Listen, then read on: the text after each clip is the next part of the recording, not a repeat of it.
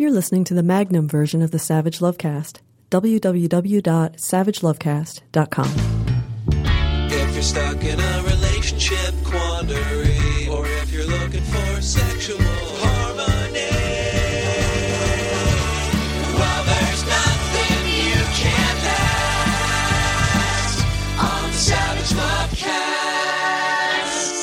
There was a terrific piece about sex work in the New York Times just a few weeks ago, which is kind of shocking. A a lot of daily papers, including the New York Times, don't really cover sex work in a smart way or an empowering way or a way that's realistic about sex work, about prostitution, about uh, online sex ads.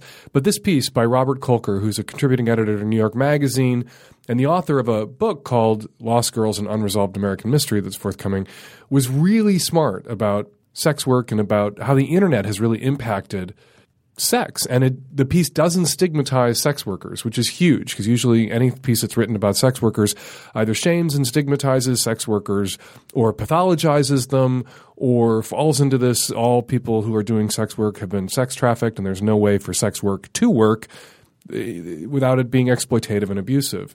And the piece goes into really the impact the, that the web has had. Uh, I'm just going to read a little bit from it.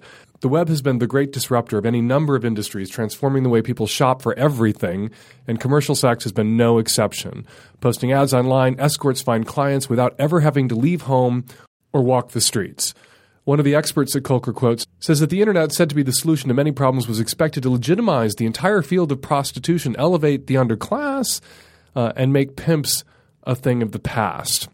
Uh, because so many people who used to walk the streets was just dangerous, or go through escort agencies that would rip them off, that would keep two thirds or three quarters of the uh, of the hourly rate, or be preyed upon by pimps who would market them and steal their money, could just put an online ad up and, go into business all by themselves. And it was safer and more lucrative and more empowering. And here's where I need to tell you that this piece by Kolker is about the victims of the Long Island serial killer, 10 women, all of whom were sex workers, all of whom were posting ads online all whose bodies were found on a beach in Long Island wrapped in burlap and buried in the sand. The Long Island serial killer who's preying on uh, sex workers and escorts in New York City hasn't been caught. Uh, obviously, eliminating pimps and the falling barriers to entry around sex work hasn't made sex work perfectly safe. Some would argue because sex work is unsafe that it should be banned, that it should be illegal, that the prohibition should remain in place. And any sex workers' rights activist will tell you that that prohibition often makes sex work less safe. So, because sex work is unsafe, people who oppose sex work being legal or legalized or decriminalized want to keep these laws enforced that actually make it even less safe than it could be otherwise. It's a little bit of a catch 22. Uh, it's a little bit of a logical shitstorm fallacy, fuckwittedness uh, that props up unsafe and illegal sex work. Back to Kolker's piece. Of course, if capitalism teaches us anything, it's that a demand heavy market will find a way to thrive no matter the obstacles. That's what we see with prostitution now. Illegal everywhere in the United States except Nevada somewhere. And it thrives. It thrives despite throwing prostitutes in jail. It thrives despite busts of Johns and rounding up of Johns. The, the, the market continues to meet this need. There is demand, and the demand will be met. There is money to be made. That money will be made.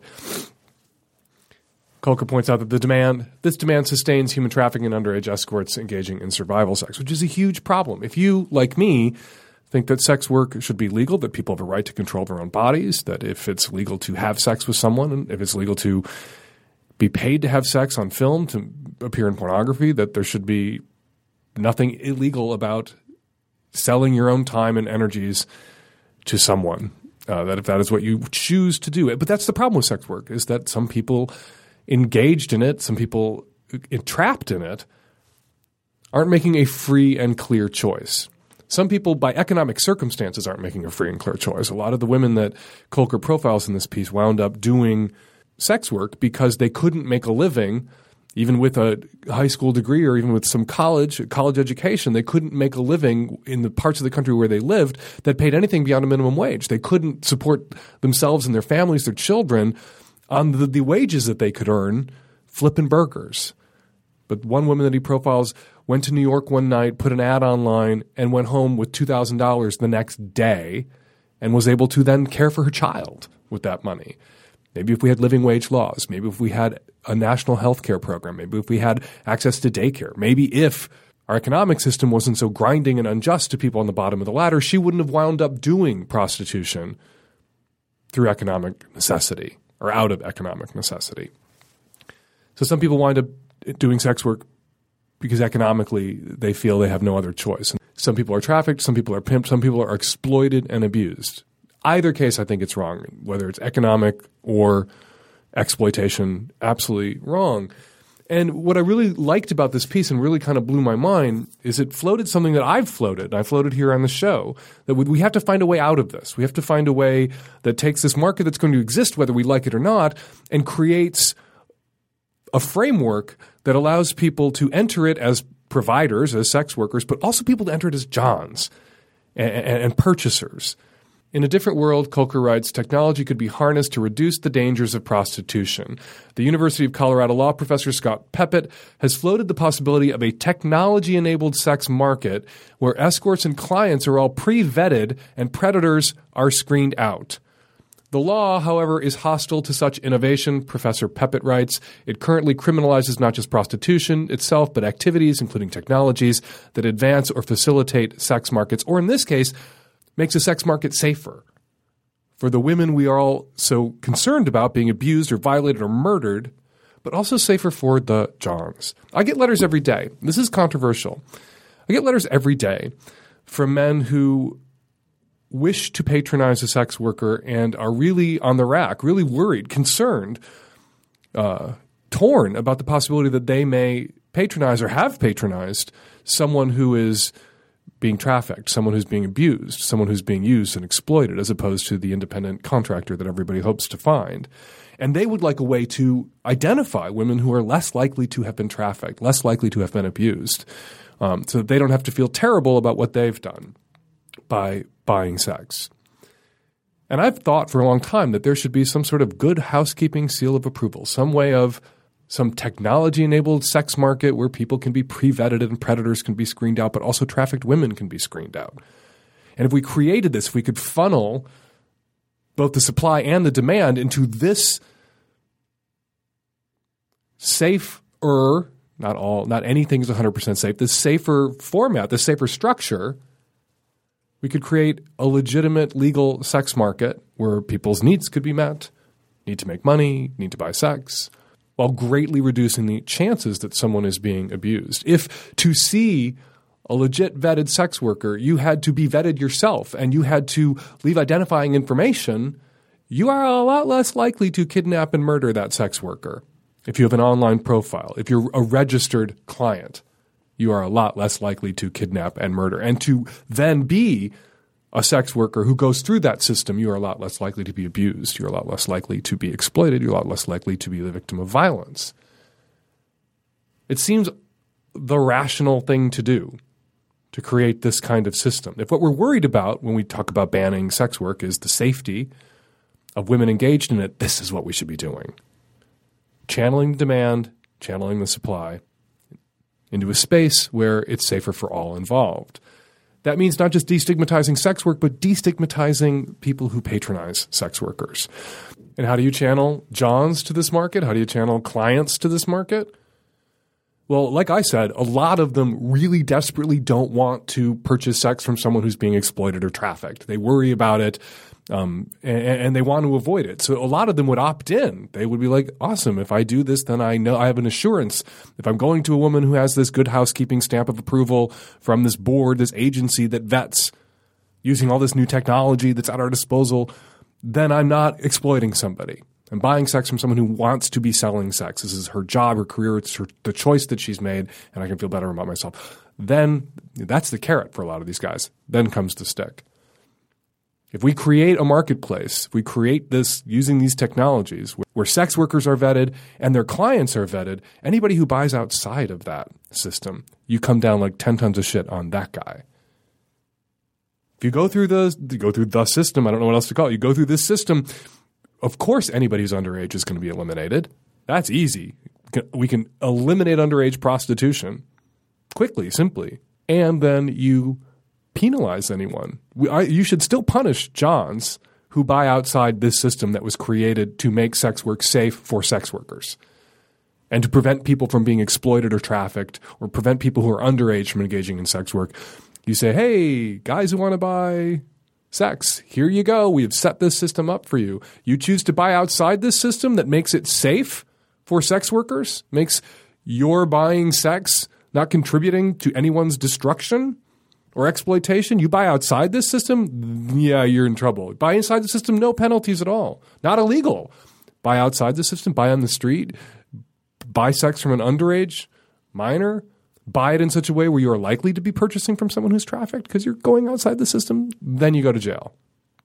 That will funnel the demand into this system that makes sex work safe for sex workers, which is what everyone says they want. Everyone says, even people who are prohibitionists say they just they're concerned about the safety of women. Okay, concerned about the safety of women doing sex work. You should get behind a system like this because it will make sex work safe. You can't end sex work any more than you can end abortion. Ban abortion, you will have abortions. They will be unsafe. Ban sex work, you will have sex work. It'll just be a lot more dangerous than it needs to be. There's a online debate right now roaring at my friend Andrew Sullivan's blog not really a debate, just an acknowledgement uh, of people who do sex surrogacy, people who see d- profoundly disabled people, people who are paraplegic, quadriplegic, people who are, you know, incapable of going out and meeting someone or highly unlikely to actually meet someone. Not that paraplegics, quadriplegics don't meet people, they do. Um, not that a paraplegic or quadriplegic can't have a relationship uh, with someone that isn't being paid to be with them. Many do, but there are people who are so profoundly disabled, so physically disabled, that really their only option to any sort of sexual intimacy and sexual expression is a sex surrogate. And sex surrogate is the $30 word for sex worker, for prostitute. And nobody really seems to have a problem with this. That if somebody is pro- profoundly physically disabled, we can all get behind that person buying sex or sex being purchased for that person. Because it would be awful for that person to have to live their whole life without any sexual release or intimacy because of this condition. A lot of men who buy sex are profoundly disabled, socially disabled. They are so socially awkward that they cannot get sex any other way.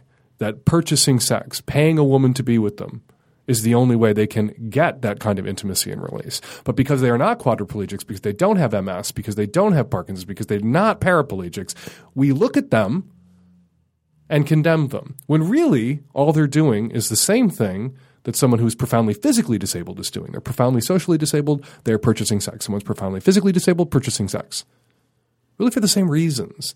So if we could destigmatize a lot of the reasons why people buy sex, if we could see people who are profoundly socially disabled as objects of sympathy too, and drop those barriers and create that market that allows them to get those needs met, sexual needs allows them to have some sort of sexual expression, some sexual intimacy in their life we could make sex work safer. We would have fewer dead women turning up wrapped up in burlap buried in the sand on Long Island because it would be much more difficult to prey on the sex workers who are meeting those needs, who are providing a necessary service, who deserve better from the culture and from all of us than making their work more dangerous than it has to be, than the stigma we attach to it, and throwing them in prison this is a coming social justice movement. This is about people controlling their own bodies.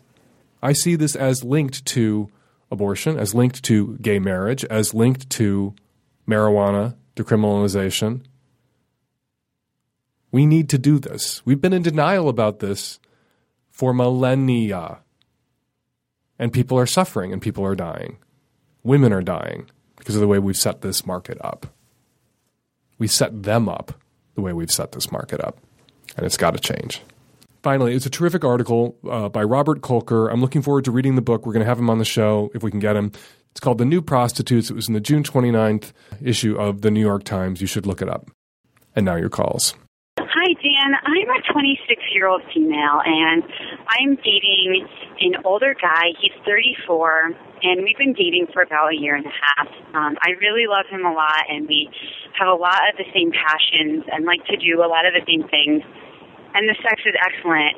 Um, it's always really good. The only issue is that it's kind of quick, and it's been kind of quick for the whole time we've been dating. And at first, I was like, well, maybe it's just a new type relationship thing. You know, he hasn't had very many serious girlfriends in his life, and so I thought maybe that's what was going on. The trouble is that what I like to do to get turned on really turns him on, and he attributes the quick sex to just being too turned on. But if I want to have a lot of foreplay so I can get to where I need to be, and he's already past the point. And so I guess I was just wondering if you had any advice on like what we could do that helps him really just last longer. About 20 years ago, strap ons really took off in lesbian land. Stores like Toys in Babeland opened in Seattle, Good Vibrations really pushed them in San Francisco, and they kind of swept the lesbian universe, the strap on dildo or strap on dolphin for the ladies who didn't want to have something that looked exactly like a penis. Um, and now strap-ons are kind of making the leap, or have in the last five years made the leap from lesbian land to gay land. And you can go to places like MrS.com or Oxballs, and you will find uh, strap-ons or dick extenders or cock sheaths, all these toys for people who want to have you know bigger dicks, or they want to have a stunt dick that they can use in the moment, or they want to save their dick for later, and but they really want to fuck the shit out of somebody, so that if you come too soon once the fucking starts. You can fuck for a while with a strap on that looks exactly like your dick, the same size as your dick, and then when you're ready to jump in with your dick, you can jump in with your dick. Maybe that's what you guys need. Maybe what you need for your enjoyment, for the sex to last longer, is for him to use a cock sheath or a strap on dildo in addition to his dick. So you have this foreplay, you both get really aroused. He's that arousal gets you ready for a nice long fucking, but that arousal gets him to the point, that foreplay gets him to the point where once the fucking starts, he's going to come pretty quick. Well, then start the fucking, but don't start the fucking with his dick. Have a stunt double dick on hand. Have a sex toy. Have a strap on. You can buy strap ons that go over his dick. You can buy a strap on that he wears alongside his dick. You can buy a strap on that he can strap to his thigh and you can ride that and keep going. And then when you reach the point where you're getting close or you're reaching that point where you would like him to be in you and on top of you and fucking you with his own dick and you can work out the timing so that then he jumps in with his own dick and he comes it's going to work out well for both of you. But as a straight couple you kind of have to disinhibit about what sex toys and strap-ons mean. Like a lot of straight guys feel like if there's a strap-on in the room or an extra dick that their dick has failed somehow. Lesbians don't feel that way because there's no dick in the room and so Dicks in the room are extra credit, bonus dick, special guest star silicone dick. Gay guys clearly don't feel that way about sex toys uh, and haven't for a long time. Butt plugs, dildos, whatever. But straight people have been slowest to kind of jump onto the strap on bandwagon. But you guys sound like the perfect candidates to lead the charge and jump on first to the currently deserted straight person strap on bandwagon. You will be the first occupants the first people to ride that bandwagon. Get on it, and I think it'll help you. Hi, Dan. Uh, I'm a straight guy on the East Coast, and uh, I have a question for you about molestation. When I was a kid, maybe first or second grade, I had a friend who would forcefully compel me to you know, get down out of our pants and into our, our underwear and take our shirts off and roll around his bed and you know rub genitals and he you know would, would want us to kiss and that kind of stuff. And this has always been kind of a scarring thing uh, that I just pushed deep down and and thought uh, that I should never talk about or think about. And recently, this kind of came up in my life again, and uh, I've come to terms with it, sort of. I don't know if this is normal or if I was in some way sexually assaulted, and maybe that has informed the way I do sexuality and relationships since. I, I talked about this with a, a dear friend of mine, uh, another guy, and he also said that something similar happened to him when he was a kid. And and so, is this just what kids do? Do kids just, you know, some hit puberty sooner than others, and uh, they force the other ones along, and there really is no malice or harm behind this, and I should just forgive and forget and, and assume this is normal, or you know, is there some kind of sexual assault here? You know, am am I a victim of some kind? I'm going to preface what I'm about to say with you should unpack this not with a friend, but with perhaps a counselor. uh, a therapist or a shrink, someone that you can explore your conflicted feelings about these early childhood experiences at, at greater length. But I just want to say that this is fairly common for kids to engage in this kind of sexual roughhousing, sexual play. It's also fairly common for one kid to be the initiator or the aggressor in a situation like that. Sometimes kids go along and they are left with ambivalent feelings for the rest of their life about that encounter or feelings of violation. Uh, you know, you wonder if there was, you know, malice or harm here. And I think that there can be a situation that le- does lasting harm in which there was no malice. We can't look into the head of your friend in first grade and know what exactly was going on with him. I doubt very much that at six or seven years old, your friend was thinking, "Oh, I'm going to do this, and I'm going to I'm going to ruin him, and this is a mean and horrible thing that I want to do." And who knows what had happened to your friend? Whether he had seen pornography, whether he had been sexually abused himself and was acting out uh, in inappropriate ways uh, with friends. It is true, though, that some kids very early on in life are curious about sex and curious about you know the way they've seen adults roll around on top of each other in movies and television. Uh, and initiate this stuff without ever having been abused or sexually assaulted or victimized in any way themselves. It might help you to be more at peace with what happened to you if you give your first grade friend a pass, not a pass for the violation. You were violated. You feel violated. Uh, you were doing things you were not comfortable with. Um, you know, power dynamics and friendship left you feeling coerced, and all of that, all of that harmed you. You still sort of live with this and walk with this, um, and it obviously bothers you. You wouldn't be calling. But I think the pass you can give him is he meant he meant no harm. That this wasn't coming from a place of of malice or a desire to humiliate you or ruin you or harm you. That he was just a stupid, young, sexually precocious or sexually abused kid, and you got caught up in that and were the focus of that for him. And it's a stone in your shoe to this day. And I think that you should talk about this with somebody at greater length, and we can talk about this on the podcast. That you should unpack your complicated, conflicted feelings about this. And it might help you to hear from a professional that this is very common, that a lot of people have these early childhood experiences. Uh, that are sexual in nature, whether they initiated them or didn't initiate them, and some people who've initiated them, uh, who you know could have been on the other side of this, your friend, also often later in life feel very conflicted about this. That even though they were the aggressor, they in a way harmed themselves as well, and they may live with the guilt and the shame of feeling like I have harmed someone else. I was a sexually precocious seven year old. I did this with my best friend, or we fell out of contact a few years later. I get letters from people saying exactly this fell out of contact a few years later, and I don't know what to do. And all my life, I felt terrible about what I did. And I tell them to go unpack that with a shrink. And I'm telling you to go unpack this with a shrink. Hi, Dan. Uh, I am a straight identified female and a college student. And I recently uh, entered into a situation where I am a unicorn for a, a married couple that I became friends with through school. I was friends with the guy first, and then I uh, he brought me over to uh, meet his wife. And I guess I've heard you say all the time about how I'm the unicorn, so I really can't fuck this up. But now that we've done this and it was really successful, I'm trying not to be a threat to the woman in the relationship because I really like her and I'd like to be her friend in, the way that I'm the friend with her husband. I just want to know if how I can get to that point because right now it just feels like every time I hang out with them, it's like a high stress date, even after we've done this because, you know, I don't really have a lot of money and when we're hanging out, they always pay for everything and they, you know, will buy me dinner and breakfast and drinks and which I appreciate, but I also feel like I'm a mooch who is you know gets all the good things out of it like the sex and the free dinners and everything like that but i don't know that i'm bringing that much to the table.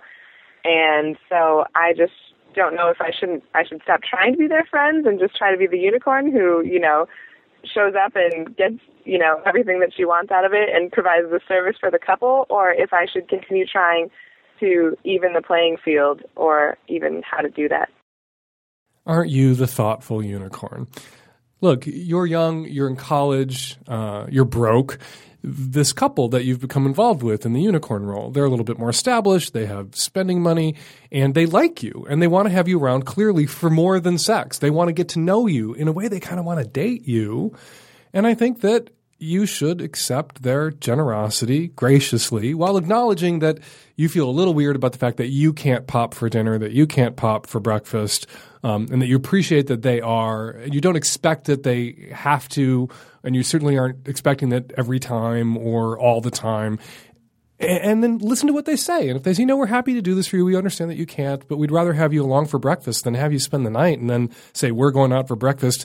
Here's some Cheerios, go to town and if that's how they feel about it, let them treat you well. And then find the ways that you can return the favor and treat them well in turn. And you're certainly treating them well in the sack. But you can make a big dinner for them one night. You can make a big salad for them one night. That doesn't cost more than ten or twenty dollars to make a big, delicious salad with a lot of treats in it for three people. You can certainly swing that even as a broke college student.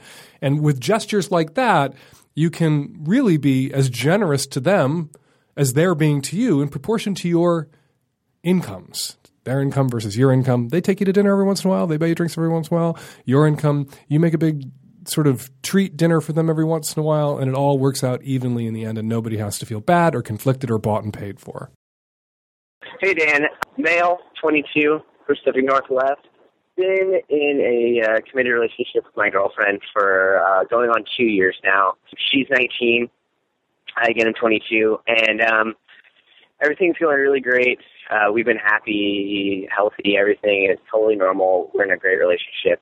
Recently, though, I've noticed that she has uh, an amazing sex drive. It's like way, way higher than mine is, um, which is awesome. No complaints there. But I've noticed lately that I have a hard time keeping up um, with her sex drive and with work. I work a you know full time physical labor job, you know, there's a lot of nights when I come home and I'm just exhausted and I'm not really, you know, in the mood to be fooling around and stuff like that, which is hard to say. And I've just found recently that she's been kind of taking almost an offense to it. Um, she might be thinking it's her. Anyway, it's one of those things that we still have pretty regular sex. I'd say, I mean, probably four nights a week.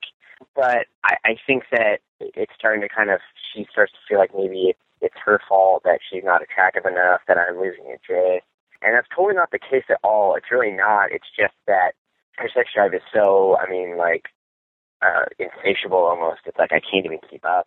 And so I was just wondering if there's a way, like, I've tried talking to her and kind of telling her, you know, it's not you, it's, it's not anything you're doing, it's just I can't keep up and, you know, I have a lot more on my plate than you do, you have a lot more energy, things like that.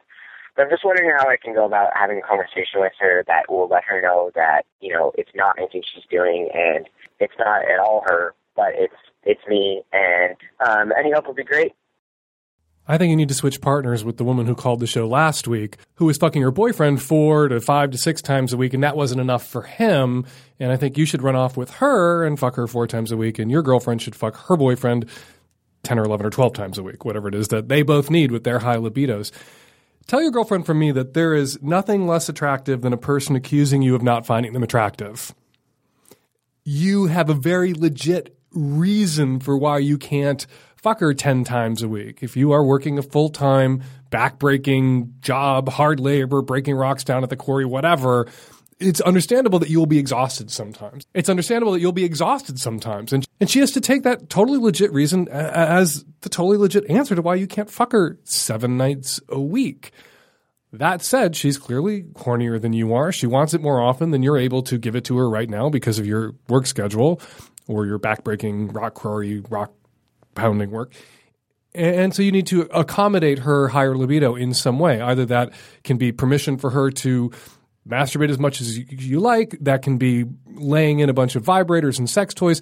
And there are nights when she's probably going to want to get off. She may want to get fucked. You can't do that backbreaking fucking or labor, but you can hold her. You can play with her tits. You can go down on her for a little bit. You can masturbate with her as a marker that yeah we're going to totally fuck the shit out of each other this weekend get a good night's sleep. Um, but right now you're horny you want to get off let's get you off. And that can take a lot less time and a lot less energy than a full-blown fuck session. So you guys need to find a little happy medium between the fuck sessions that you're too tired for and the nothing that leaves her frustrated.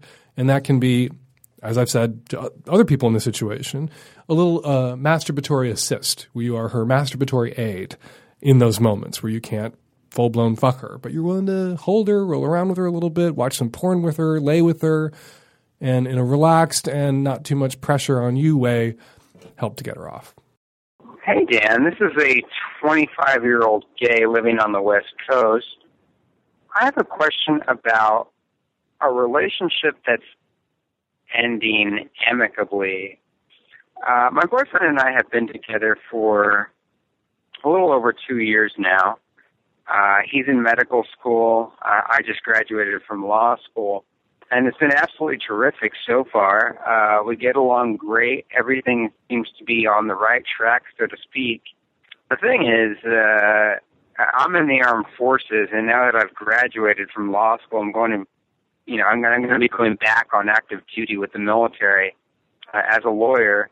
I'm going to be stationed somewhere uh, not close, not close to here where my boyfriend is, and we both sort of reached the point where we realized that we're not willing to do long distance um, or anything of the sort, and you know th- this is going to be ending as soon as I leave in a couple of months here.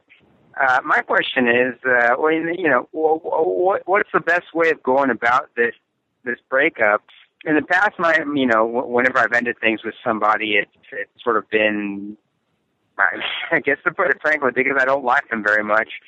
Uh, here, it's a little bit different. You know, everything's terrific, but circumstances are going to be separating us pretty soon along those lines, uh, once we do separate, I'm wondering what, what I should do with all the, uh, the the symbolic things that have come out of the symbolic, uh, practical, physical objects that have come from our relationships. You know, the, the stuffed animals, the, the little, you know, tokens, that kind of thing.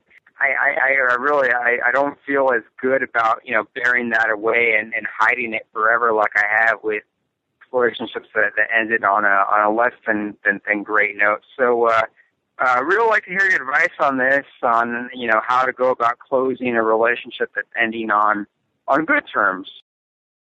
Stuffed animals? That was not where I thought you were going when you were hemming and hawing about mementos. I thought treasured slings you bought together at IML or sex toys or great grandmother's china or something. I didn't see stuffed animals coming. Um, how do you close an R that's ending on uh, on good terms because circumstances and the stage of life is pulling you apart? You don't close it. I'm not saying have a long distance relationship. I'm not saying uh, stay together officially, but instead of feeling like you have to end it or throw these mementos away, why not just allow it to exist in a sort of state of suspended animation where you're not boyfriends anymore? You may see other people, he may see other people, but you're going to come home you will have vacations, he will have vacations. Why not just allow it to be this thing that is still going on, that is what it is, uh, which is you guys dig each other and you have good sex, presumably, and you have a shared affinity for stuffed animals, which is really perverse. And every once in a while you get together and you hang out, and if you're single and he's single, you can still be boyfriends on shore leave or whatever it is you're going to get, which, depending on which branch of the armed forces that you're in. That when you're back in town, you guys can hang and stop trying to define its end. Stop trying to, to declare it dead and over. Who knows where you're going to be in two or three years? Eventually, you're going to get out of the military. Eventually, he's going to graduate from med school and he won't be tied down to one place. And who knows? He could marry your ass and wind up on your base, or you could decide that you want to not re up in the military and live where he is. If it's a good thing, it's hard to find a good thing. So if circumstances are pulling you apart, don't take that good thing out behind the barn and put a bullet in its head. Just let it be a good thing that you can pick up again, that you can resume again. So don't declare it over and don't throw those stuffed animals away. Just tuck them away. And when you're home, hang out, fuck. When you're single, don't fuck if you're dating someone else or he's dating someone else, but still see each other. Good things are hard to find. And it may seem when you're 25 that a four year deployment is an eternity and not something that a relationship uh, of only two years could weather, but you'll be surprised when you're 30 or 35 looking back on how short a time four years can be. I have friends who are together, being together forever, and uh, his partner went to med school in a different city. Uh, and that was four or five or six years early on in their relationship, and they're still together. So Don't don't declare this dead and over. Don't throw those stuffed animals away. Not yet. Hi, I'm a 22 year old male, and I have a question about uh, birth control. I'm get, being married to my fiance in a couple of weeks, and well, she wants me to come inside of her, but neither of us really want children. But she is not willing to take a birth control pill or have a IUD device or take a morning after pill. Is there anything else that we can do to help prevent pregnancy? I'd like to hear your advice. All right, I'm thinking girlfriend doesn't use birth control, doesn't want to use birth control, wants you to come inside her.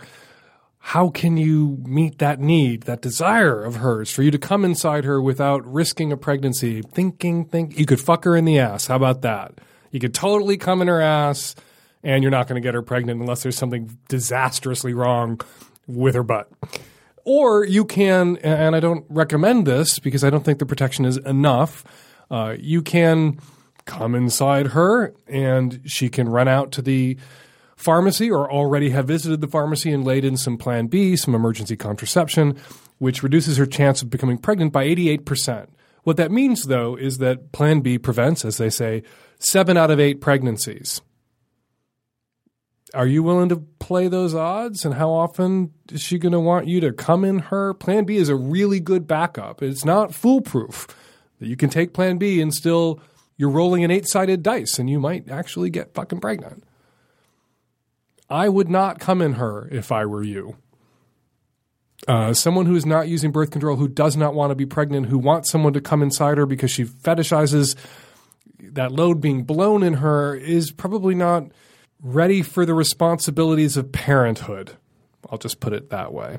But you have options. You have coming in her options, like coming in her ear and coming in her nose and coming in her mouth and coming in her belly button and coming in her armpits and coming in her ass. And I would come in all those places first if I were you before I came in her pussy.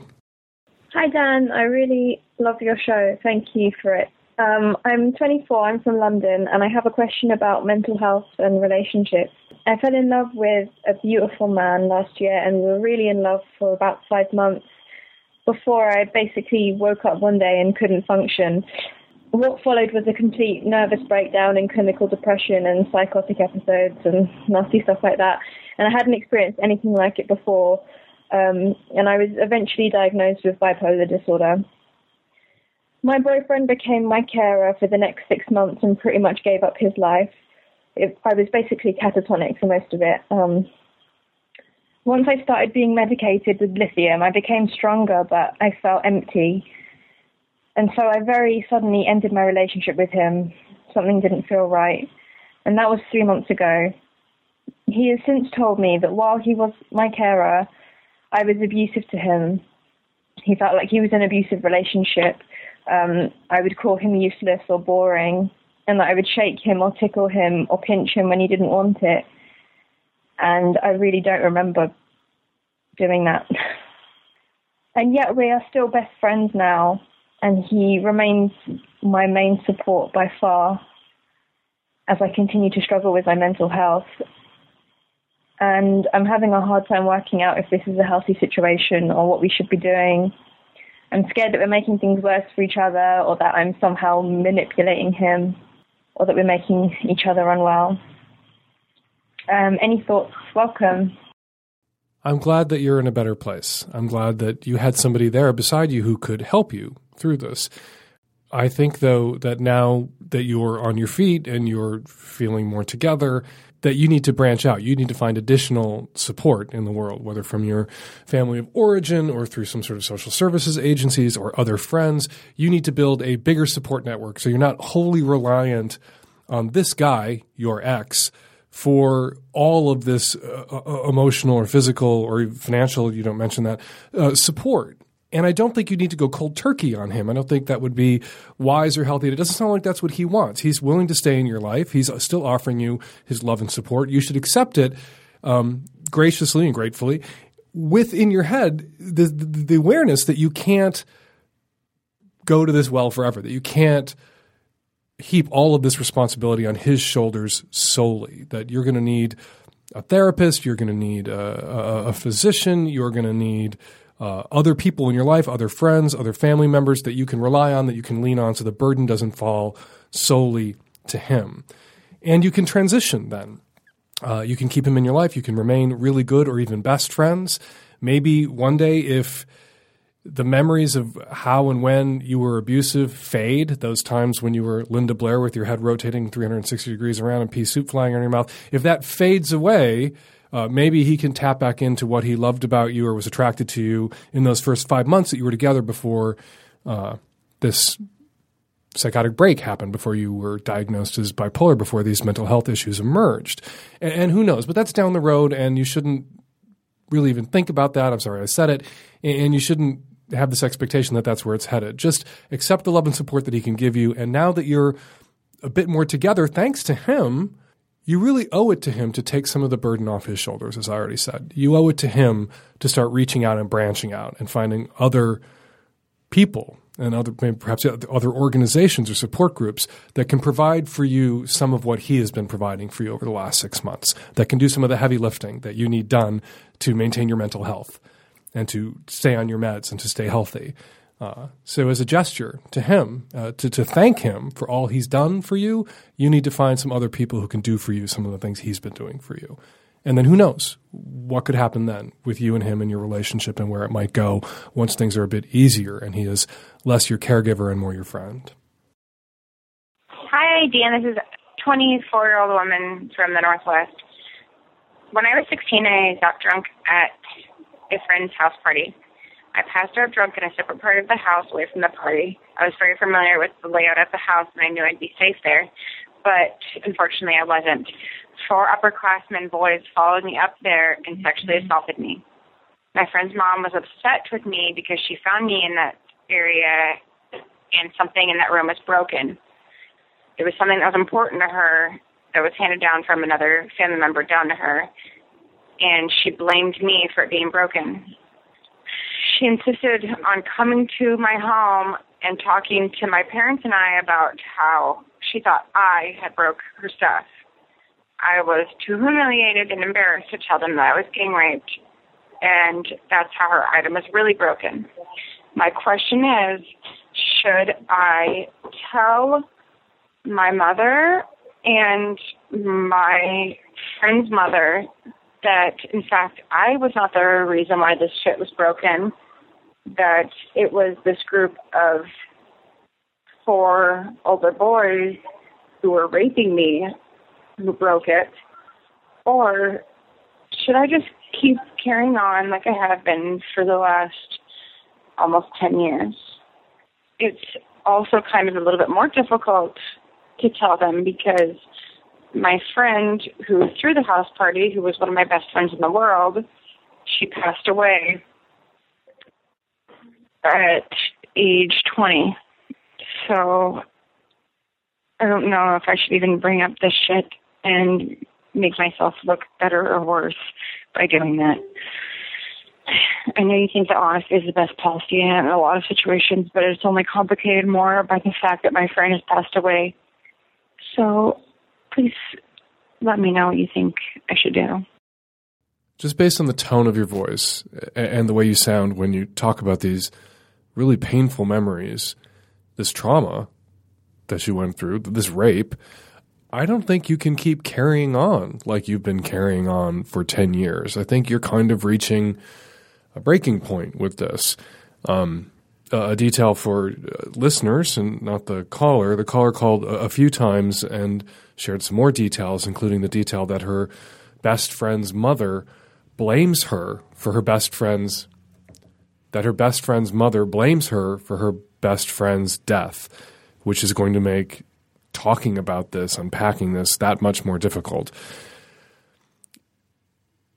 It seems to me that you would need to enlist help, that you need to go to see a rape crisis counselor. Uh, the trauma, based on this call and the others, sounds fresh and tappable. It doesn't sound like something that 10 years has helped you bury or heal or move past. You sound stuck in this, and rightfully so, to, to have been raped and then unjustly accused of breaking some object, some trivial object. You know, I, I'm a nut with a house full of family heirlooms, and if one got broken, I would be very upset. Uh, so I can certainly understand your best friend's mother's anger at the loss of this heirloom and her desire to blame you or punish you. Or I wouldn't go running to the mother of somebody who did that to me or my house, but I can understand her upsetness, right? But how galling it must be for you to have this woman swanning around in front of your mother, acting like the worst thing that happened at that party where you were raped by four boys was some goddamn vase or tchotchke got knocked off a table or a shelf. How galling and, and insulting. And I feel for you. I ache for you that your embarrassment, uh, your shame, which is what your rapists relied on to get away with this crime, and they probably have gotten away with this crime now. Statute of limitations has doubtless run out. There's not going to be any evidence. There's probably no way you could go after them, unfortunately. But I think you do have a right, uh, and I think you have a a need to clear the air and have this out there to unpack all of this again, to to raise this subject again, to talk to your best friend's mother, to talk to your mother about what actually went down that night so you can get some support from the people in your life that you love, not just for the fact that you were raped and then blamed basically for your own rape and silenced by your your, your shame in that moment, uh, something that you shouldn't have been ashamed of at all. You were the victim. But then your best friend dies on top of all this and you have to walk with this for the rest of your life? No.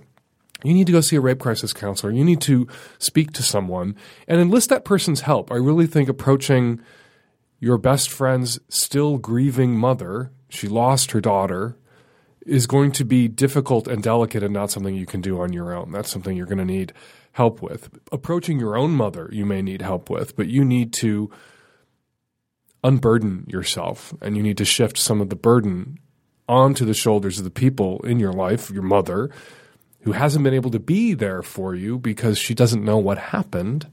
And if you need for your own sanity to tell your best friend's grieving mother what really went down that night, I think you should tell her that. You have been terribly victimized. You have walked with this for almost a decade and lived with this for almost a decade, and it has eaten away at you clearly. Um, you know from pain and you know from loss. However shitty your best friend's mother was to you at that moment, unknowingly, she didn't know that you were raped at that moment. However shitty she was to you at that moment, however shitty she was to you when she blamed you for her daughter's death, which is a deeply shitty thing to do, I would hope that you can find it somewhere in your heart to empathize for her and for her pain. You experienced a tremendous loss of dignity, of bodily integrity, of control. You were brutally violated by those boys. And then your pain in that moment, your shame was compounded by everything that happened in its wake. And I would hope that somewhere in your heart you can empathize, not excuse, but empathize for your best friend's mother's pain too. She lost a daughter and she lashed out. She lashed out at you when she lost a fucking vase or tchotchke or Hummel figurine or whatever the fuck it was. And then she lashed out at you again when she lost her daughter unfairly. I don't excuse that. In both instances, what she did was horrible. She couldn't have known when she lashed out at you about the fucking piece of heirloom tchotchke what you were suffering at that moment and how she was compounding your pain. She didn't know that she then turned around and lashed out at you and blamed you for her daughter's death, she had to know. And that is far less excusable. But again, I would hope that as a victim yourself, as someone who has suffered yourself, that you can appreciate that she has suffered too when you approach her with your counselor or your therapist and your mother to talk about what really happened that night and to get some closure on this. Not that you'll ever be able to walk away from this entirely. Not that this will not pain you, perhaps the rest of your life, but there are issues here that need to be resolved. There are truths that need to be told and need to be out there for your own sanity.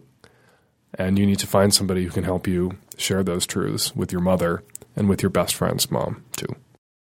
Hi, Dan. I'm a 23 year old girl from a very small town in uh, the South. And what I'm calling about is in a situation that has to do with me. It, it has to do with my my little sister. She's 17. Uh, she's you know just a beautiful, wonderful person. She's been she's serial monogamous. She's always had a steady boyfriend, too, through high school. Obviously, you know she's a homebody. She's not doesn't go out, doesn't you know do anything wrong.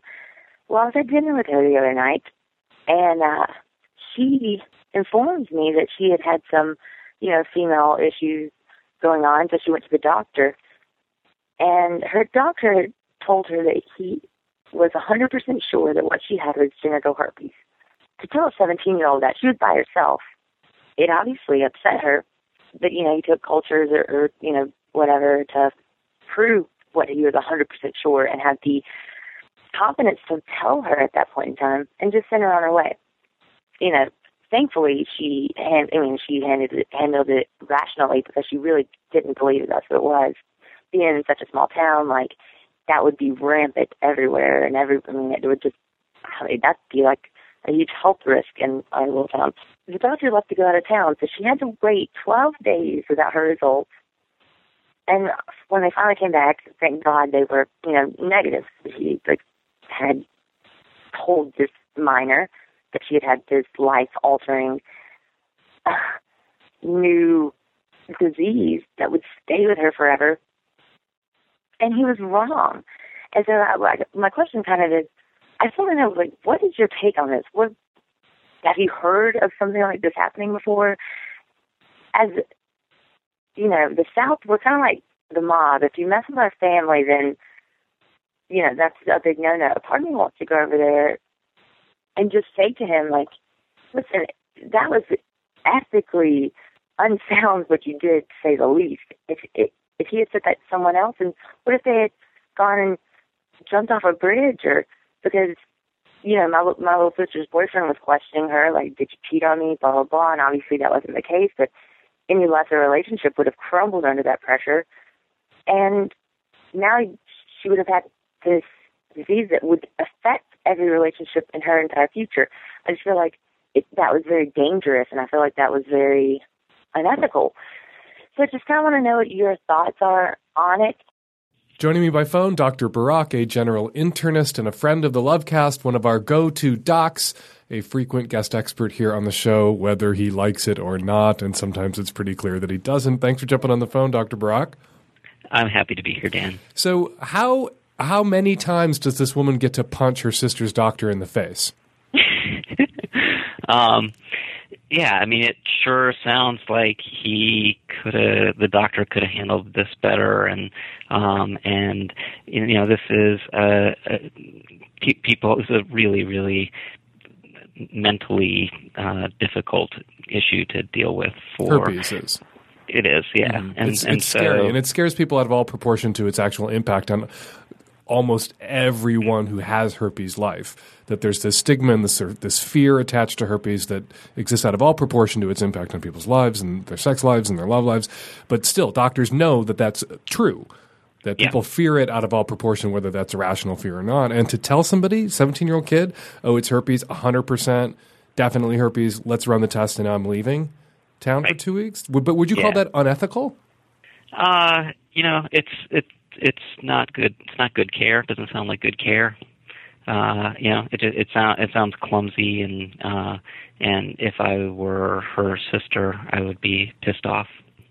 Yeah, but but it's also true that the sister is doing that exact kind of overreacting about the issue of herpes, just like you were just saying too. Mhm. That her thinking was, oh, you know, this couldn't be herpes because if it were herpes, we would know it because it would be rampant in our small town, and you know, it probably is rampant in her small town, and Uh-huh. you know, and she just doesn't know it. I mean, it's it's herpes is uh, is a big part of the of, uh, of sexual activity everywhere in the United States. And she also seemed to be suggesting that because her 17 year old sister was a serial monogamist, that this somehow protected her from herpes, that her sister wasn't the type of person who would get herpes, when actually we know that a lot of people have herpes who are in sexually exclusive relationships, that serial monogamy actually opens the door to risk for sexually transmitted infections, whether you're a good girl or a bad girl, a big town or a small town, a rural area or an urban area. That there's no magic to serial monogamy or small towns that protects you from sexually transmitted infections. In fact, she says she's in the South quite the opposite. There's a lot of ignorance and a lack of access to basic care and basic information in the South that fuels epidemics of sexually transmitted infections in small towns and rural areas. Yeah, but I mean, and, and but and she's also too. I mean, for her to say that this, you know, was a this was a life altering disease that would stay with her forever is is not necessarily the case at all. You know that uh, most of the time you know, pe- most of the time people will have one or more outbreaks, but then they do get less and less as people get older, and a, a big majority of the time they go it goes away and people stop having outbreaks. And this is not something that is with people forever necessarily. And most people who have herpes don't know they have herpes because they Right. had an, an outbreak that was so uh, minor that they didn't they weren't aware of it, or they never had an outbreak at all. Absolutely. And and the first time that they get it could be a recurrence of the infection that they acquired years ago. And so trying to sort of track when it when the transmission happened and who they got it from is is impossible. So let's hash this out. So what we're saying is, or what you're saying is that the doctor wasn't doing good doctoring at this moment. That what he said. Uh, was obviously not true. The test disproved his 100% certain, and it was like kind of a lousy, shitty thing to say to somebody because of this fear.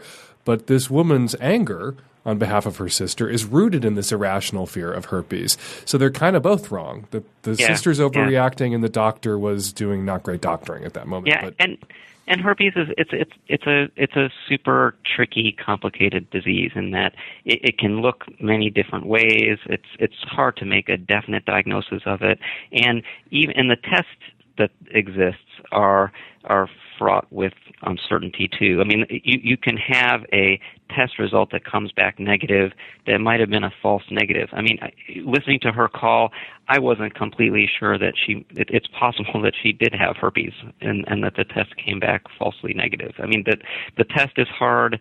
It, it's just you know, and, and you know, it's hard for you and I to try to to uh, second guess her and her doctor from uh, from many miles away, and without seeing the rash, and without talking to the doctor and hearing exactly what he said and exactly what she said. Um, but I mean, it, it's a it's a tricky disease to, to diagnose. It is uh, it is hard to make a definite diagnosis of it either one way or the other that's not definitely not herpes or definitely is herpes.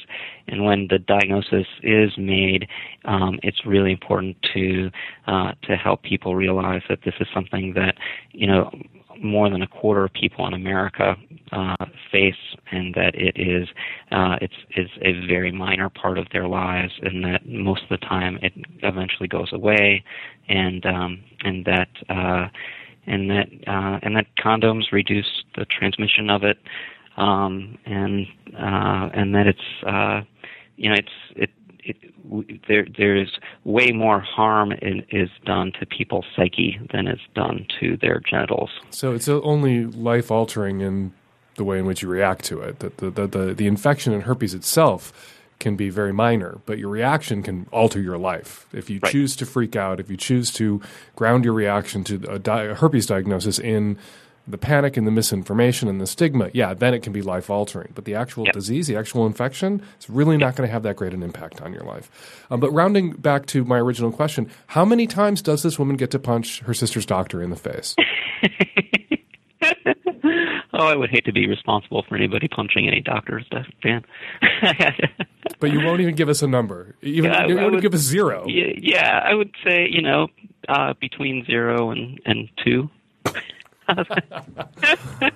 Okay, you Uh, got that yeah. from Dr. Barak, general internist, friend of the friend of the Lovecast. I think he was being sarcastic, though. I was being sarcastic, right? So I mean, it's like the yeah, actual number of times you get to punch your sister's doctor in the face is zero. Is zero. No, yes. Does it help sometimes for somebody to call a doctor with a little bit of angry feedback and say that was really shitty? Yeah. Like, what you did to my sister, saying 100%. Is there a way for her to give feedback in a calm way to this doctor that might improve his doctoring skills? Like an Yeah. email? Would you welcome that? Has that ever a, le- happened? a, a letter. You know, I, I think sending sending a letter would be reasonable. Um, but not mobbing up Southern style and burning no, his house down. Right. like yeah. Right. Yes. Right. She shouldn't punch him. She shouldn't punch the doctor. There are no punching doctors on this show. Right. Yeah. But you're a doctor. You have a no punching doctors bias. We'll have to get somebody who's not a doctor on the show to talk about whether it's okay to punch a doctor. Thank you, Dr. Barak. Thank you, Dan. Hey, Dan. I'm a long time listener, early 30s, living in the Midwest, and I've been in a relationship for about five years. give or take. About a month ago, I contracted um, gonorrhea from my partner, and at first, when I brought it to his attention, he acted very shocked and acted like he didn't understand how this could happen. But later on, when I kind of put the the heat on him, he revealed to me that he was sexually assaulted at work. You know, he was in tears, and then, you know, he had a very dis- detailed uh, account of what happened, and it was horrible, and anybody, and no one should never have to go through that. Um, but anyway, you know, we got it taken care of. The gonorrhea got that taken care of because um, I work in that field, so it was easy for me to kind of get both of those taken care of. But my question is now I just really, really want to use condoms. For now on, we were not using condoms before, but after that incident, I've been very vigilant about um, us using condoms, and he kind of isn't, and he kind of doesn't understand why I want to use condoms now.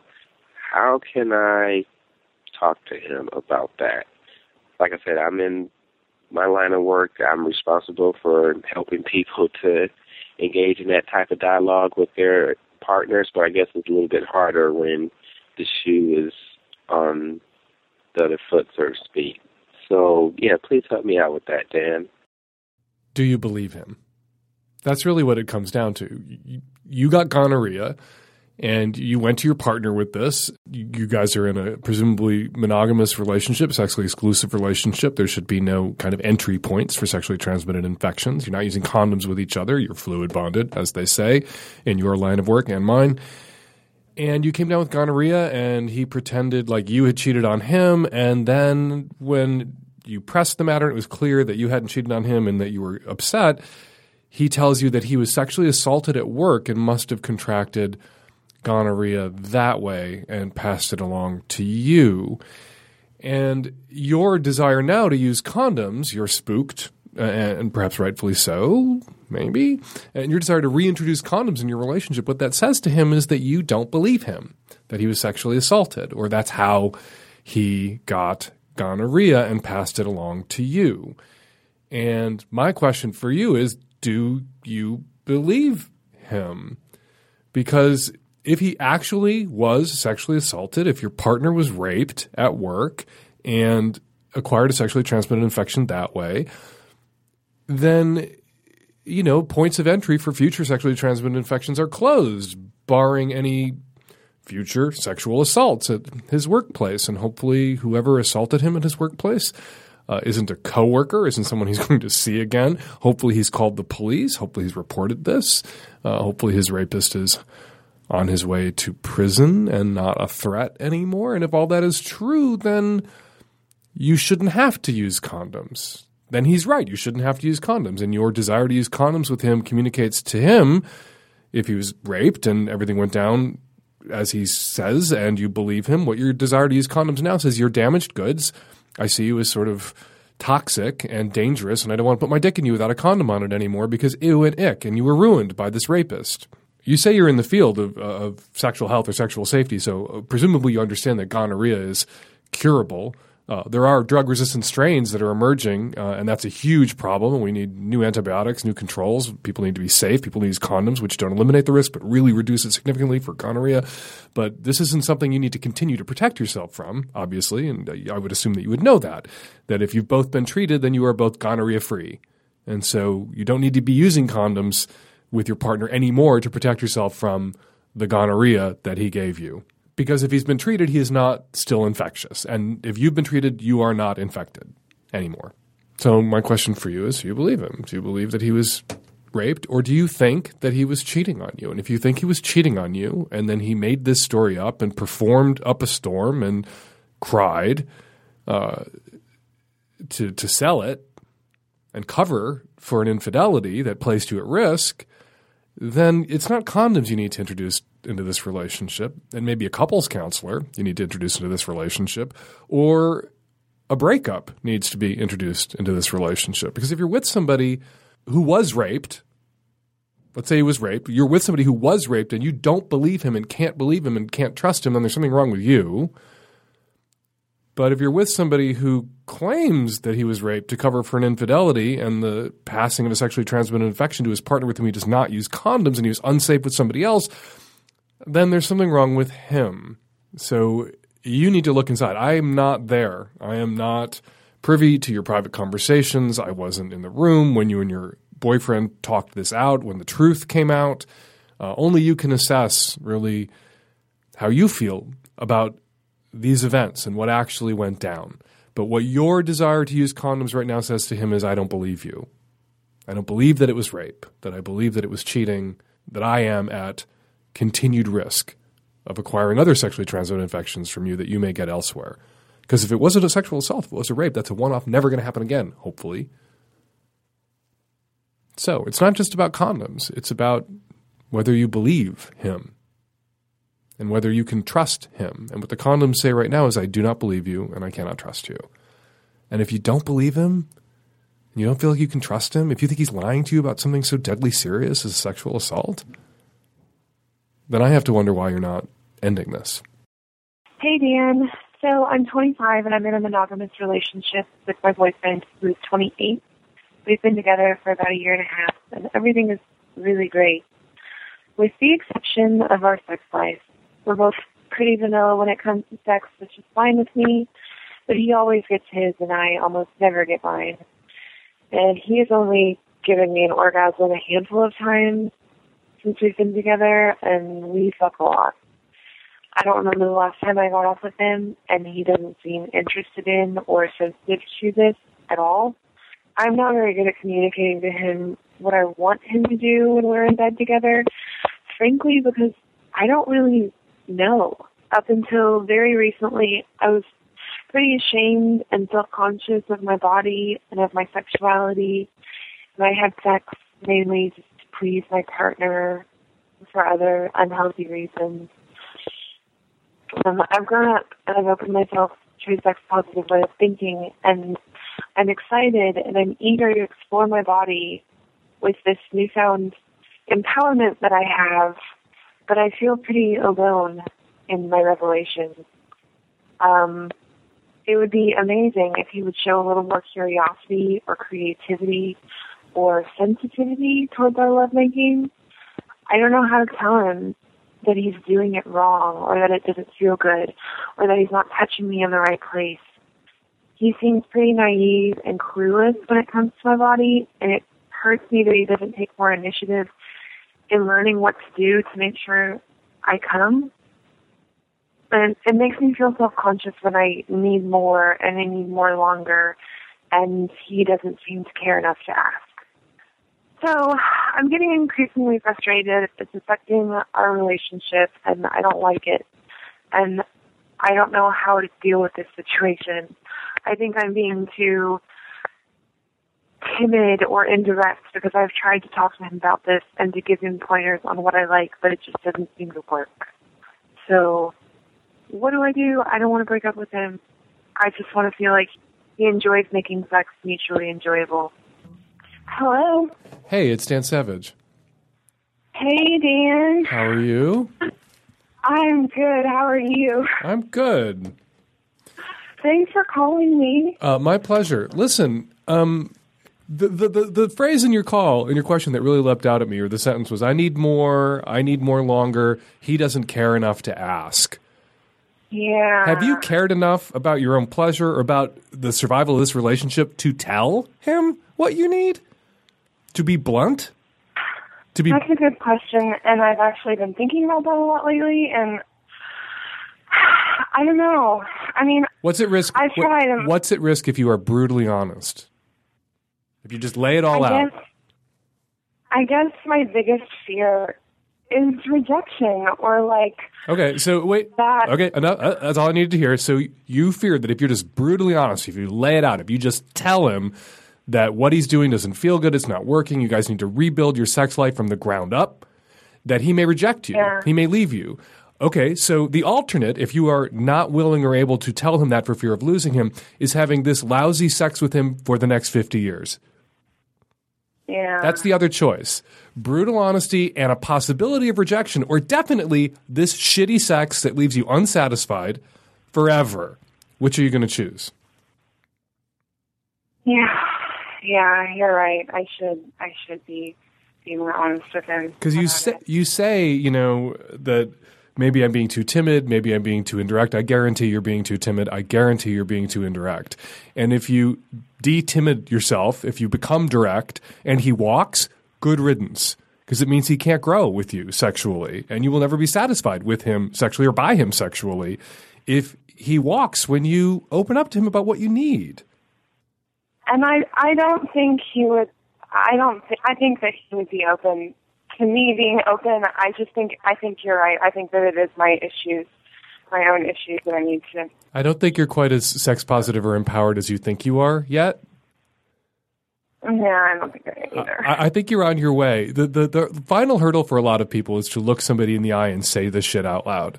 Is to look somebody in the eye and say, "This is what I need. This is what I like. This is what I want. This is what I want to explore. This is what I want to do. These are the kinks I'm interested in." To really be brutally honest about yourself sexually with somebody while you look them in the eye can be hard, A- and people can feel inhibited. It's scary. It is scary. Yeah. Write it down. Put it in a letter. If you're worried about it e- existing in a digital format forever and it coming back to haunt you, write it on paper. Have him read it and Okay. ask for it back. And then have the convo start that way. But you need to break through this because this because only by breaking through this, only by telling these truths can this relationship survive for the long haul. Right? Can, Okay. can you see how self-defeating the trap you're in is? I, No, I oh, don't want to tell yeah, him I these things do. for afraid of, because I'm afraid of losing him. But if I don't tell him these things, I will definitely lose him. Yeah, yeah, and it it, it is. It's, it's starting to build up in me. The frustration is starting to build up in, in me, and I can feel it, and I don't like it, and I see where it's going, and You know where I do want to do something about it. You know so- where it's going because every time you have sex now, you're thinking, "This isn't what I want. He's not making me happy. He's not satisfying me." I'm sure he can read that in your body language. You're going to become increasingly resentful and frustrated. Exactly. The sex is going to drop off or die, and he's not going to understand why because he's not a mind reader, and you haven't risked telling him that what you used to work, what used to seem to work, doesn't work or didn't work, but you pretended, and he has this false impression, and you need to you need to yank the scales down from his eyes. You need to open his eyes to what you need and what will work. And only by doing that can you save this relationship. Right now, the trajectory, all signs point toward end if you don't open up and talk to him. Yeah. Thank you. Thanks. So many people do this. They get the risk backwards. I don't want to say this because, uh, you know, I don't want to risk losing the person I love. And then if you think about it for a minute, not saying it is the real risk. Because if you don't say it, you're definitely going to lose the person you love because you will become so frustrated or so uh, disgusted, and that person will sense it and it'll end, it'll wither, it'll die. The only chance a relationship has in a situation like this is honesty. And you don't have to say it in a way that scalds him or makes or shames him. You don't want to, by losing your shame around sex and your inhibitions, instill shame or inhibitions in him. Be sure to Yeah. frame it as a mutual growth thing. Like I'm growing sexually and I want you to grow with me. I want us to grow together sexually. Here's where I'm at. Here's what I need. And if he's a decent lover, the kind of person you could be with for 20, 30, 40, 50 years, he's going to want to meet your needs. He's going to want to be that person Uh, for you. I think I think you would. I think you would definitely be all about that. You got to give him the chance to be. And right now, you're not giving him the chance to be the lover that you mm. seem to think he could be. Write it all down. Write it all down. Okay. Well, thanks for calling. Sure thing. Good luck. Hi, Dan. I just wanted to call about episode 351, the woman with the Christian intern who refused to write the synopsis on the article written by a lesbian. Your response was spot on. Uh, what we need to know is that the extreme Christian right is poised for a fight. they are ready to. You're you're absolutely right. They're ready to run to the news for any reason and call themselves martyrs and victims. So they are actually telling, you know, their followers, you stand up to us for these things, and if this happens, you tell them no. And if and if you tell them if they make you, you come to us, and we will, you know, expose them. So they're gearing up for a fight, and we just need to be good about not giving it to them. I'm actually calling about episode 351. You had the woman who works in publishing whose Christian intern wouldn't write a summary for a book by a lesbian author. And for once, I have to say I disagree with you. Um, what you advised was that uh, she not say anything to her intern and give the intern a negative reference. And that would be true if this girl were a paid employee but I think with an intern, you have a responsibility not just to give them scut work, but to actually seize a teachable moment. And this is a teachable moment. I think the woman should sit her intern down and say, You're working in secular publishing at a secular publishing house. We're going to deal with a lot of material that you may not agree with, and it's your job to deal with it. And if you don't want to ever encounter anything that offends your delicate sensibilities, you should probably think about having a career at a Christian publishing house where nothing like that will ever cross your desk. But since you're here, if you're interested in doing this, keep doing it and open your mind and work on whatever is given you, and you might learn something. Hi, Dan. This is a call in response to episode 351 with the caller whose straight male friend worries that he might actually be gay. One possibility is that her friend is suffering from a form of OCD. Um, normally, when we think of OCD, we think of people ritualistically washing their hands and making sure everything is clean. But there are other forms of OCD that are purely obsessive. And one type of purely obsessive OCD has the sufferer obsessing about their sexual orientation. So a straight person would, be, would be obsessing over the fact that he or she must actually be gay, or a gay person would constantly fear that he or she is actually secretly straight. So if this is the case for this guy, his friend telling him you might be bisexual, whatever, is just going to set him on a path of new obsessive thoughts. Instead, the next time he brings it up, the caller should probably urge her friend to see a therapist who can diagnose him and come up with an appropriate treatment plan. Thanks. Hi, Dan Savage. I have a response for the tech savvy at risk youth who saw a crow snap up an unused condom. Since, as you pointed out, you're a uh, wealth of knowledge about sex and relationships, but you haven't studied bird augury, and I happen to work as a fortune teller, so I thought I would try and help. If there was only one single crow present, then according to the folk custom of counting crows, this indicates sadness is on its way. A crow stealing a condom would suggest that someone is telling half truths to the tech savvy at risk youth in order to deceive them, and they just need to be more careful with whom they place their trust. Just be a little smarter when agreeing to anything, though crows aren't the most malevolent bird omen you can have. They're just tricksters. If you want to go really ancient Greek style with this, then the tech savvy at risk youth needs to think back and try to remember if they had asked any questions out loud before they saw this, in which case the bird is seen as an answer to that question. Hope that helps. And we're going to leave it there. 206 201 2720 is the number here at the podcast. If you want to record a question or comment for a future show, give us a buzz 206 201 2720. We want to thank you again, everyone who subscribes to Savage Lovecast Magnum. We really do appreciate your support. Savage Lovecast is produced every week by Nancy Hartunian. Follow me, Dan Savage, on Twitter at fake Dan Savage. Buy my new book, American Savage, in stores now. And me and the tech savvy at risk youth and Nancy, we will all be back at you next week with another installment of the Savage Lovecast. Thanks for downloading.